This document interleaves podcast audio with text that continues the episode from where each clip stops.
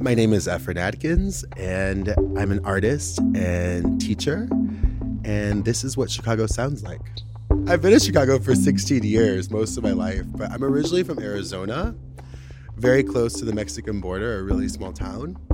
I grew up moving around a lot, but I landed in Chicago, and I've been here longer than anywhere else I've ever been art school brought me to Chicago. I went to a community college, which was amazing, and that was art accredited. Then I transferred in as a junior to SAIC, where I studied fine arts, and I studied in the fibers department a lot too. Because I came as a drawing and printmaking focused artist, I'd have a lot of personal imagery from my family history, and some of the influences were in things of animals. And on my mom's side, they're ranchers, and on my my Appalachian side, they're hunters too. So I was drawing some things from history and drawing these fuzzy things. They were almost looking like abstracted Muppets.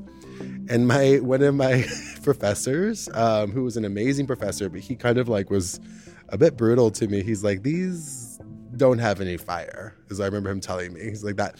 And I had taken an intro to fibers and I had made one of them as a soft sculpture. And he's like, that has fire. He's and I don't know why I didn't take offense because I was a pretty, I'm, I'm pretty sensitive. I'm a Scorpio. But I was like, uh, okay. And I also realized that I was not that interested in the printmaking classes. So I loved the conversations that were happening happening around fibers, around slowing down, handwork, craft work. It was more femme centered too, which I also loved. That there was, you know, a lot of femme people in my classes, and I, yeah, again, I just felt very kind of embraced by the the program. So that took my art in another way, and I started making a lot of installations and soft sculptures. Since I was little, I like, decorated everything in my room when I was little, I had a miniature Christmas tree that I had like all my own little things they put out. I was the one my parents are probably like, oh my gosh, here we go. I'm like, the decorations, we've got to do this. So, like, uh, you know, objects and trinkets and little things um, have always had a lot of like sentimental meaning to me. And then as an artist, I felt I started expressing myself that way too and using found objects with textiles to braid everything together, all the ideas. Maybe an object that to me had a lot of meaning in my family a symbol, an artifact kind of, and then using ropes and uh, again like different textures and fibers. And I liked, and also working in this community that um, there was a lot of care and thought and intention of where the materials came from what history they have. Like, for example, I remember one of my professors, we were talking about how cloth is the first material that we come in contact with, you know, besides a human skin that we're wrapped in a blanket. So just thinking of materials in that way that the what they carry with them, what's the history of them, what's you know how they're made, and then you can think of other things of politics of like where it comes from, who's making these things. So I just found the conversations uh, really were helpful for me and my growth as an artist. My curiosity about where I come from, I think being from a bicultural and biracial household, there was always some feelings of not completely belonging, but also belonging in both. So I'm kind of stepping between worlds. So to me, the natural curiosity of making sense of where I come from was my starting point.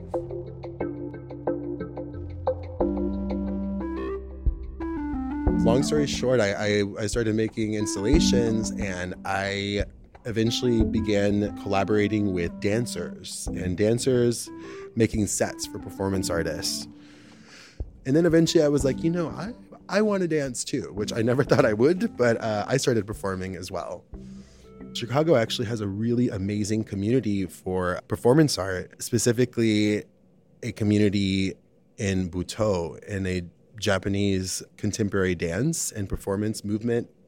Some people have referred to Butoh as the dance of darkness. It was developed by these two artists in post war Japan at a time when you know so much horrific things had happened in the world and in the lives of, of japanese people there's this kind of freedom of exploration it works with energy in the body and feeling energy but basically feeling this energetic force inside of us moving it it's internal, but also connecting to the world around you. So finding that center in yourself, but then dancing with someone else, dancing with the floor, dancing with a wall. I have danced in some stages in different countries. I've been invited in, as a dancer to do things. Um, Mexico, my partner and I went to Russia with my collaborative partner, Rose Hernandez, Burning Orchid, and we collaborated with another group called Antibody Corporation. I've danced in Japan. If you would have told me that 15 years ago or something, like you are going to be a dancer, I would have laughed at you because at middle school dances, I remember people being like, Efren, come dance, come dance, and pulling me. I'm like, no, I don't dance. I don't dance. So I had a real disconnection with my body. I think just accepting my body and who I am. So, you know, and feeling okay in a like I'm a large person in a fat body and feeling like I can be beautiful or also it's not just about being beautiful and, and Butoh, but just I can be and I can take up space and do things. That was ch- revolutionary in a way, you know, like that changed a lot of things for me and my confidence and who I am. So right now I am an elementary school teacher at an independent school in Chicago and I teach 500 artists every week from grades preschool through third grade. I also have a anime, manga, and comic book club of middle schoolers. I have 32 middle schoolers that I teach to every Wednesday, and I'm very busy being a teacher. The way I ended up in this school, my car broke down in front of the school, and I was truly soul searching at this moment of like, what do I do next? days later, I met someone there who worked at the school that I broke out in front of. Um, and they're like, we're looking for teachers, for after school teachers. I'm like, you know what? I am looking to change work. So I applied. And before I knew it, the art teacher was leaving, and the art teacher was like, "You're amazing. Can would you consider applying for a full time teacher job?" So I decided to do it, and it's been quite a journey. This is my eighth year. I'm at the point now that I have some years and experience under my belt to think, can I have my art practice and be a teacher at the same time? That's kind of the mystery. I'm building that mystery right now. I've lived in Pilsen or Little Village for all this time too. I've never left the zip code 60608. Thank you very much. And it's been beautiful for me. You know, like I can go my whole day speaking Spanish and not have to speak English known my landlords not they were they treated me like their grandchild or something and have been so um, amazing to me. So that i felt held in my mexican heritage and in my community like that. I worked in schools in my neighborhood. Chicago's just been a, a city like that for me where again i feel very very privileged and fortunate to have found work. And it has kept me working in things i love. And have there been hard times? Absolutely yes.